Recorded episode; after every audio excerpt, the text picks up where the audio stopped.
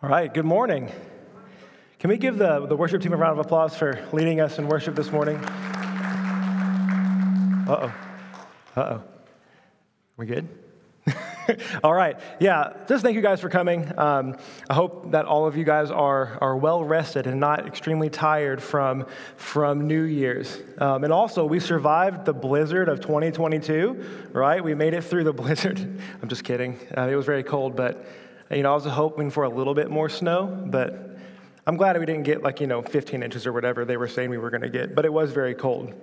But I really am thankful for your presence this morning. Um, I know you could have easily just slept in um, and taken the day because you're tired from staying up all night, um, but you're here. And so just want to thank you for that. If you're new or if you're visiting, um, would you fill out one of those Connect cards? Uh, they're in the seat backs right in front of you. You could t- fill it out. Let us know um, how we can connect with you and drop it off at the Connect desk on your way out outside these doors. Um, we'll have a gift for you. Um, we just want to be able to connect with you and see how we can come alongside you in your walk with the Lord. Um, but I don't know what's worse either being tired from, from staying up all night to watch the ball drop or just existing in the week between Christmas and, and New Year's. Like, that's just a weird time.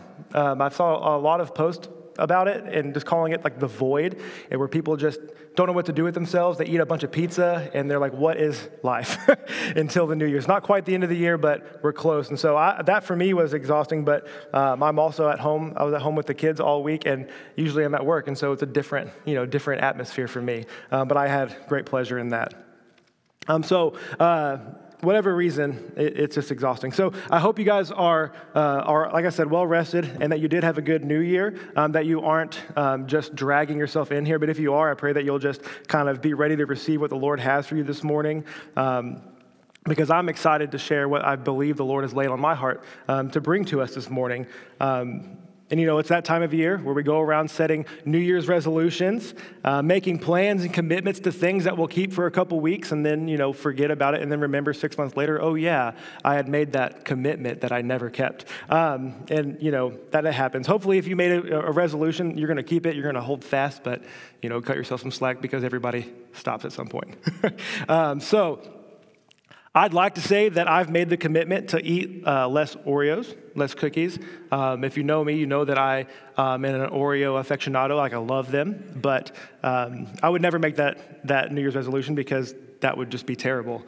I wouldn't want to do that, so I would never do it anyways. But if I was going to be, you know, responsible, that would be one I'd make. But I'm not going to.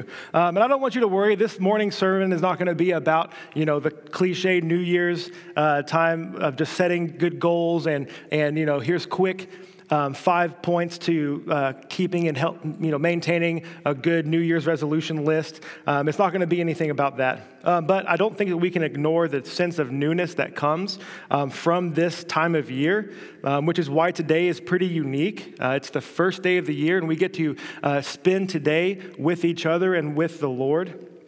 And we also get um, to take communion later on in this service. And so you probably saw those cups on your way in. If you didn't grab one, now would be a good time to just get up and get one. Uh, it would be awkward because we're talking about it. Um, so be sure to do that. Um, but we get to reflect and remember um, the Lord and all that He's done. And coming off of Christmas um, and celebrating His arrival and then thinking of all that he endured for us to be able to remember his sacrifice, it gives this time a uniqueness that I want us to capitalize on today. And you know, speaking of Christmas, um, I love Christmas, but it is one of those holidays that um, most people just adore, and it's super overwhelming. Uh, more than any other holiday, uh, it takes over like literally everything, everything you see. Um, towns are decorated, radio stations change their entire catalog. They just play all this Christmas music, um, and everybody loves it. I'm not saying it's bad, I'm just saying they do that. Um, color schemes change, there's parties, there's gifts, there's expectations on family. Anybody have major expectations on family? Um, there's money, spending lots of money, and then there's the stress that comes along with it. Um, sometimes there's heartaches, sometimes there's good memories, and sometimes there's painful ones that holidays bring about. and there's just a lot going on in this time of year. And now we know that it's during this time of year that we remember the Lord. We remember and celebrate his arrival of Jesus. Um, but I think we'd be fooling ourselves if we said that we didn't have to remind ourselves a little more often and a little more frequently than we would like to um, that the point of this time of year and that time of year, the season of Christmas, was to remember Christ. And it typically gets lost, even though it's right in front of us. It's even in the name Christmas, the Christ Mass, you know, a gathering to remember Christ. And it's like the weight of the season just takes over, and we have our hearts set on many things that if we aren't careful, we can miss it. Right? And that's kind of where we find ourselves here in the beginning of Mark chapter 3. Uh, so I'm going to invite Lauren Foxworthy up, and she's going to read our scripture passage for us in Mark chapter 3. So if you're willing and able, would you stand for the reading of God's word this morning as Lauren makes her way up here?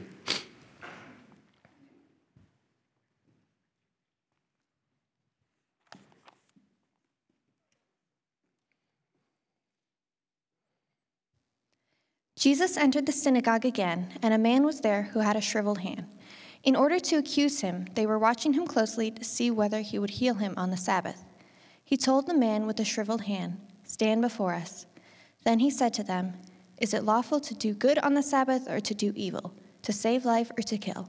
But they were silent. After looking around at them with anger, he was grieved at the hardness of their hearts and told the man, Stretch out your hand. So he stretched it out, and his hand was restored. Immediately, the Pharisees went out and started plotting with the Herodians against him, how they might kill him. Thank you, Lauren. Let's pray together, real quick. Father, we're grateful, Lord, for um, your word, um, for um, the, the lessons and the, and the stories that you leave for us to, to know you and to know your heart and know your character. And I pray, Lord, that you'd be with us now as we dive into this text. Would you reveal what you want to us? And would you help us to get out of the way? Would you get rid of the distractions or anything that would hinder us from receiving from your word this morning? And we commit this service to you in Jesus' name. Amen. You guys can have a seat. Thank you. so, if you can remember back before we started our Advent series that we were just in, um, Pastor Adam covered for us um, a time when Jesus was teaching the Pharisees a thing or two about the true Sabbath. Right? And so he was out stirring up the Pharisees by going through the fields, uh, some grain fields with his disciples, and they were picking some heads of grain. And the Pharisees saw them, and they, and they asked, Why are they doing what is unlawful? To which Jesus uses that moment as an opportunity to teach them right? And so, obviously, here in our passage today, we see that he's back at it, right? He's back at it, only this time we find ourselves inside the synagogue. And just so you know, like a synagogue um, is just a Jewish building designed for worship. It's like their church, it's a church building, similar to what we have here. And inside this building, there is a man with a shriveled hand, and it says that some of them were looking for a reason to accuse Jesus. And so, them is just the Pharisees. And the Pharisees, they were a group of religious leaders who were the leading authority figures for the Jews. Right? And so I would argue that leading up to this moment, Jesus knew. He knew the man with the shriveled hand was there, and he knew that the Pharisees were there, and he knew what was going to happen, and that's why he went there. He was intentional in that. Right? So um, I would like to talk a little bit about the Pharisees here, not too much, but these guys, why are they trying so hard to stop Jesus?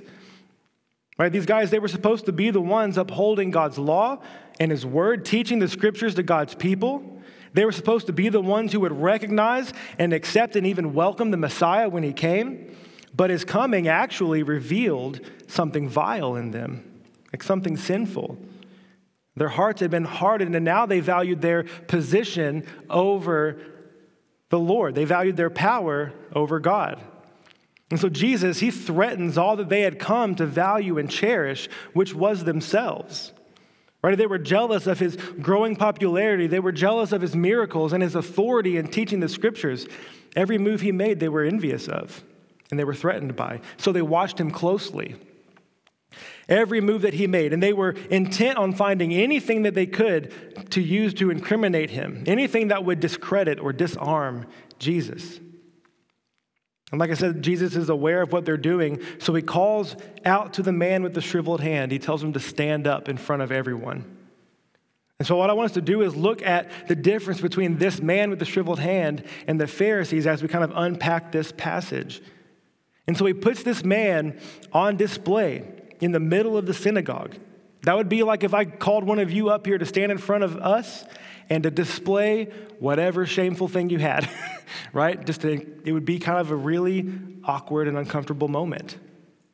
But Jesus wasn't doing this to draw attention to him, to humiliate him. He wasn't trying to embarrass the man, but to use his life and to use his affliction in the miracle that was about to happen and the miracle that he was about to receive as a witness and testament to everybody who would see it.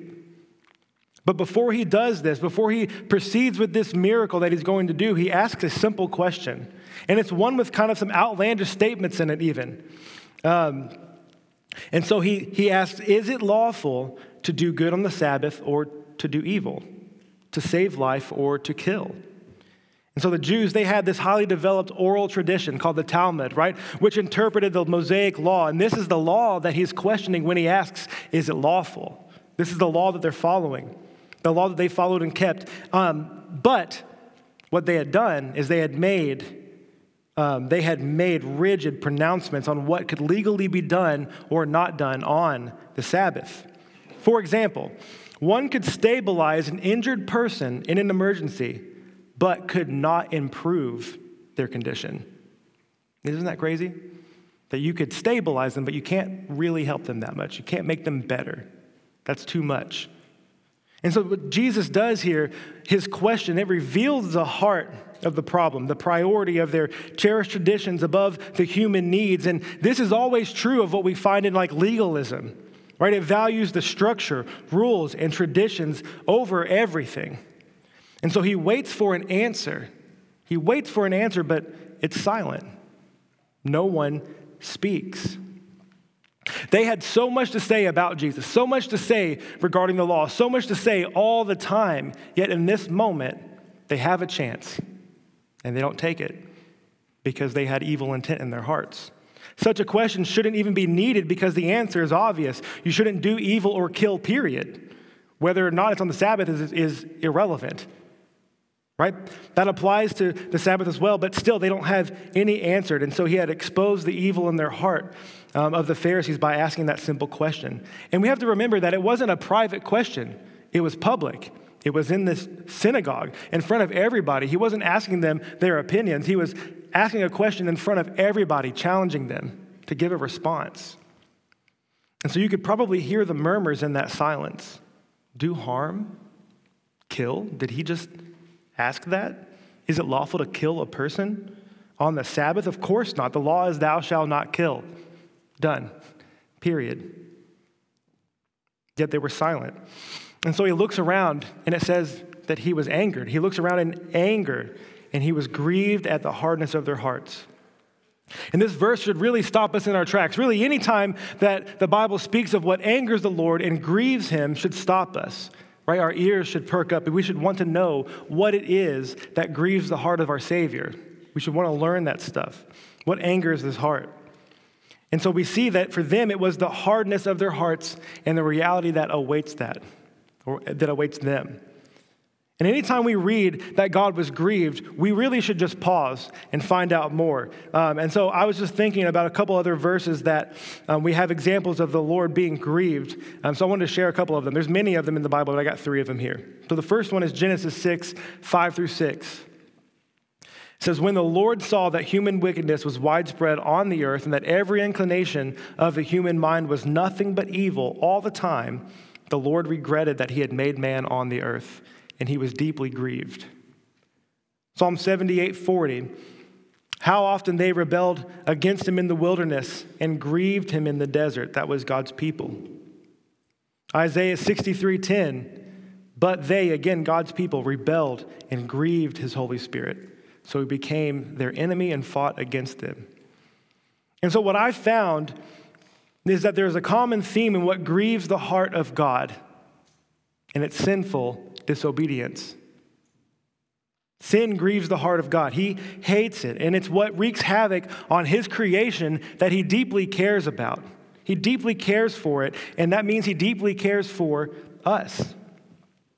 So here we see that this is a deeply internal and personal heart problem.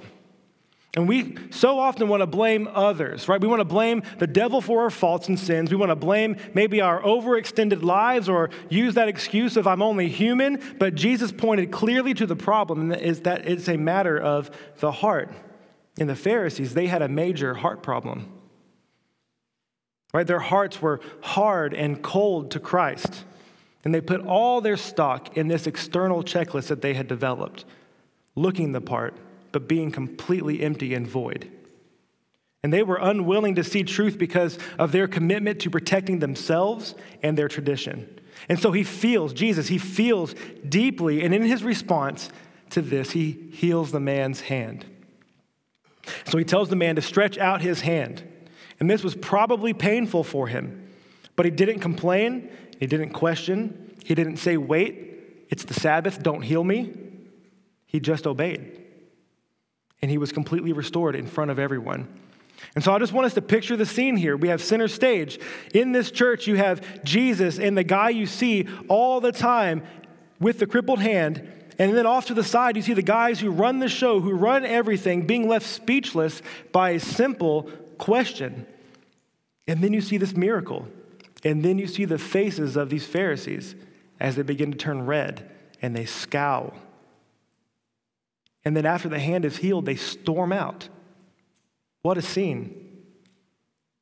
While you sit there in amazement at this miracle and the compassion that Jesus had on this man, and then compare it to the men who were charged with caring for God's people, how would you leave that place? Probably thinking, what in the world just happened? I mean, this is a major deal, right? Uh, it, it, really was a big moment.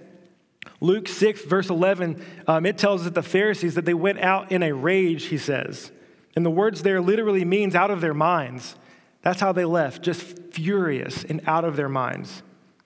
And then they consulted with the Herodians on how they might kill him. That was their move. And just so you know, the Herodians, they were a group of politically radical people who the Pharisees, they would never associate with, except on this one matter. How do we kill Jesus?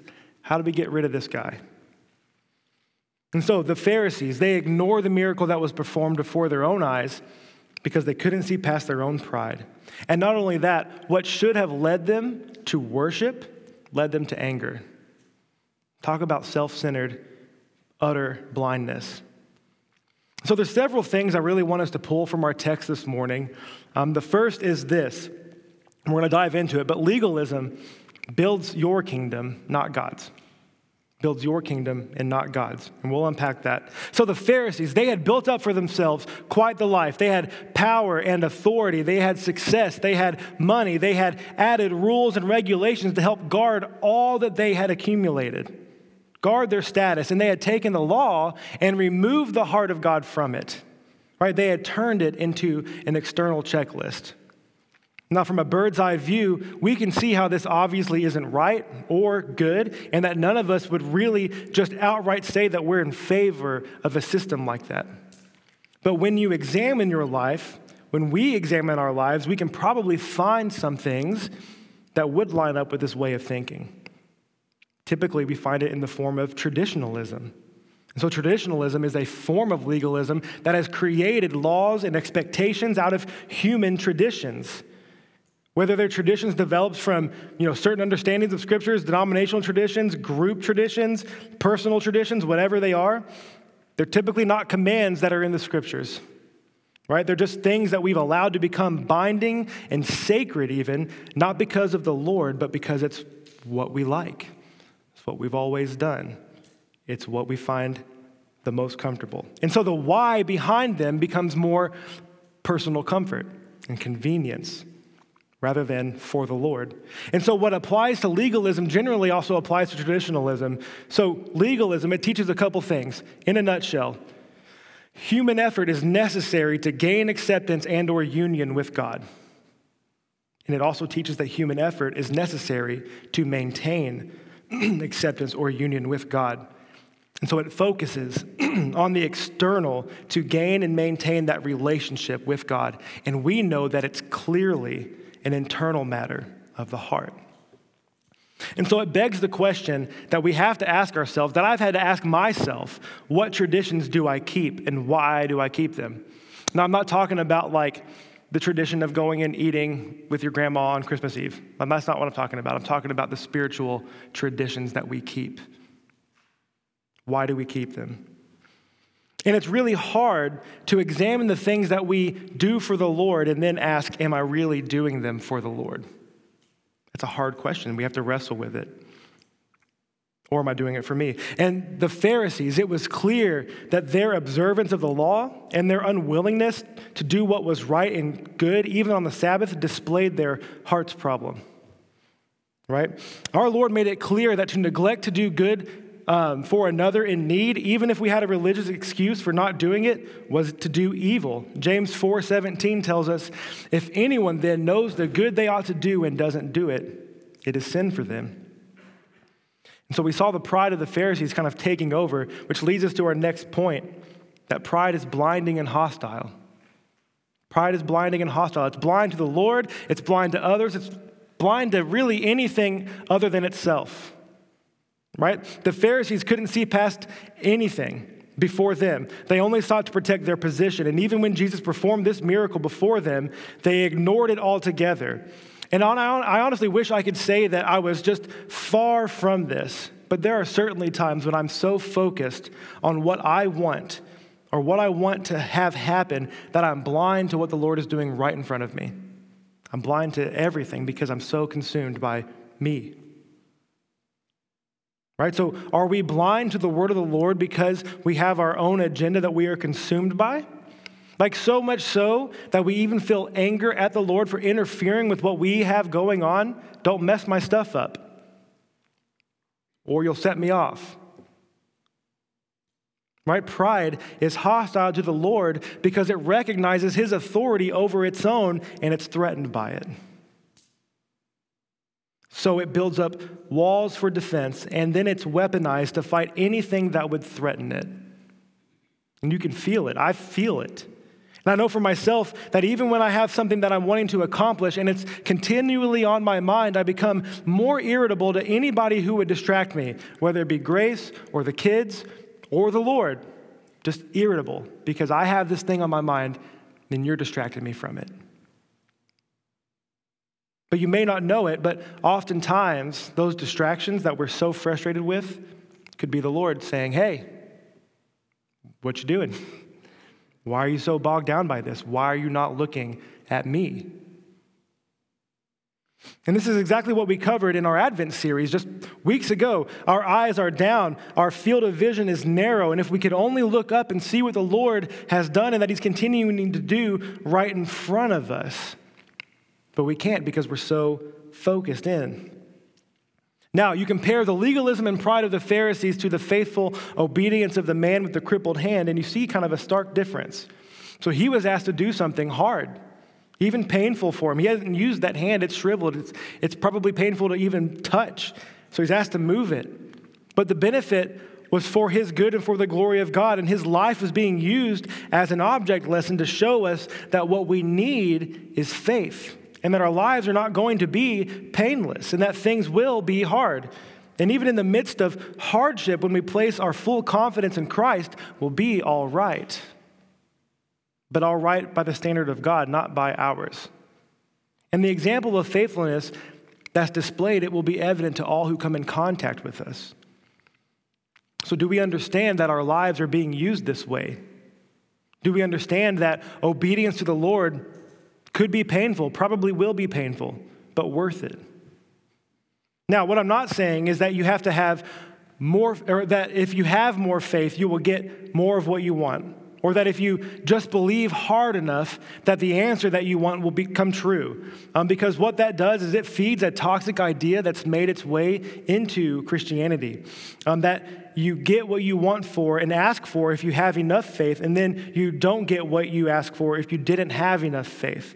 And I think applied to small things, we could look at this and think it's not that big of a deal. But you start applying that to big deals, life and death. You're praying for a loved one to get better and they don't. And that could embitter you towards the Lord or even make you feel like it's your fault because you didn't ask with enough faith. That's just not how it happens. Right? What Jesus shows us in our passage is that our faith will end in our miraculous healing. For all of us in Christ will be made whole when we are face to face with Christ. But it doesn't mean that we will just be guaranteed everything that we need in this life to be painless. Doesn't mean that life gets easy. You think about Paul when he pleaded with the Lord to take the, thorn from his flesh, and the Lord's answer to him was, No, my grace is sufficient for you, for my power is made perfect in weakness. And do you think that Jesus answered no to Paul because he didn't have enough faith? I don't think so. I think what we are supposed to do while we are here is faithfully obey Jesus. Which leads us to our third point. Our obedience reveals our faith and shows our love for God. So, what we see here is uh, taught to us in Matthew 7 24 through 27. Therefore, everyone who hears the words of mine and acts on them will be like a wise man who built his house on the rock. The rain fell, the rivers rose, and the winds blew and pounded that house, yet it didn't collapse because its foundation was on the rock. But everyone who hears these words of mine and doesn't act on them will be like a foolish man who built his house on the sand. The rain fell, the rivers rose and the winds blew and the pounded that house, and it collapsed. It collapsed with a great crash. And so we have the wise person who is obedient to the word of the Lord. He chose to build his life on hearing and doing the will of God. And when trials and hardships come, as they certainly will, like the man with the shriveled hand, he doesn't fall. He is secure because his foundation is solid Compared to the foolish man, however, who hears the word of the Lord but doesn't act on it, he lives too in the same fallen and sin stained world, so he too faces trials and, and, and hardships, and having no foundation, he collapses. And so we see this happen with the Pharisees. The Pharisees heard the words and saw the work of Jesus, of the Lord, but they failed to apply them or even believe them. And then you have the man with the withered hand, on the other hand, who obeyed and was blessed for it. And so you could think, well, isn't this obedience just the same thing as legalism? Aren't we just saying the same things? That you just obey God's laws and His word, and then you're good. And that's not what we're saying. Because our obedience is a direct response to the love that we've been shown, and then in turn feel for our Savior. It's how we display our love for Christ, not how we earn it. You get the difference, right? It's not how we earn these things from Him. It's a display, and it's, it's taught to us in Scripture. So we'll look at John 14, verses 21, then 23 and 24. It says, The one who has my commands and keeps them is the one who loves me. And the one who loves me will be loved by my Father. I also will love him and will reveal myself to him. And then verse 23 and 24 says, Jesus answered, If anyone loves me, he will keep my word. My Father will love him, and we will come to him and make our home with him. The one who doesn't love me will not keep my words. The word that you hear is not mine, but from the Father who sent me. And then 1 John 5 says, This is love for God, that we obey his commands, and his commands are not burdensome. So, in other words, to obey God is not some obligatory, difficult task that we have to do. It's just the overflow of our hearts and our gratitude for all the Lord has done for us. And at the end of the day, there's just a lot of cost avoidance really built into legalism and traditionalism. We want to protect ourselves, protect our comforts, protect everything that we've come to value and love and enjoy, and avoid all cost. But genuine faith and love for the Lord understands that there will be cost and sacrifice in following him, it might be painful, but it's better, better. And as a result, others will see what the Lord can do and who he is through our faithful obedience. And lastly, as we wrap up, I'd like to talk about this miracle of the hand. So, the man's hand, it reminds me of the gospel and the regenerative, reconciling work that it accomplishes. Like this man's hand, humanity has been cursed and plagued with sin, dead in our sins. And just as it was with the man's hand, there's literally nothing that anybody could do about it. Nobody could fix it. Jesus was the only one who could heal the man's hand, and in the same way, Jesus is the only one who could pay the price that nobody else could afford. And he did it by going to the cross and giving up his life so that we might believe and receive full forgiveness for our sins, receive the Holy Spirit and the hope of heaven and eternal life, taking what is dead and making it new and alive. And so we're about to go into a time of communion, and it's in these next few moments as we take the bread, which reminds us of his body that was broken for us, and then we drink the juice that reminds us of the blood that was shed for us, that we should consider Christ. So if you're here and you've never believed in Jesus, then my only plea for you this morning is that you would believe in him as your Savior that you would accept him as your Savior. And I can't promise, and I never would promise, that you doing that's going to fix your problems, fix your life, fix your pain, fix your sorrow. I just can't make that promise to you. But I can tell you and assure you that Jesus loves you and that he died for you and that he offers this eternal hope that you will receive the Holy Spirit and you will receive peace that passes understanding because that's found in him. So, for the rest of us, first and foremost, in this time, I just want us to remember the gospel of Christ. Remember what he endured and why he endured it, and let that bring you to a place of reverence and awe before him. And then I think it's important for us to consider our lives and to ask ourselves if there's anything in our lives, any attitude that would reflect what we see that angers and grieves the heart of God, and ask Him to remove that from us. Remember that Jesus threatens a prideful heart and all that it values and cherishes because out of everything, he is the only one worth valuing and cherishing, cherishing at that level. And there's nothing else that can claim what is Christ's. The gospel is something that only he can offer us. So if there's things that are keeping you from your faithful obedience to the Lord, surrender them to him now as we go into this time of communion. Let's, let's pray together. God, I'm just grateful, Lord, for, um, for you and your heart and what you've taught us in your word. Lord, I pray for anybody in this room, Lord, if they don't know you, if there's anybody here, God, would they tell you right now that they believe in you, that they believe um, in what you did on the cross, that you died to save their souls, Lord, you died for their sins, and they would accept you as their Savior, and they'd let one of us know. For the rest of us, God, I pray that you would just help us wrestle with our lives. Would you search our hearts, God? Reveal anything unclean in us and pull it from us. I pray that you do that work for us. In Jesus' name, amen. I'm going to invite one of our elders up, Greg Starkey. He's going to lead us in our time of communion.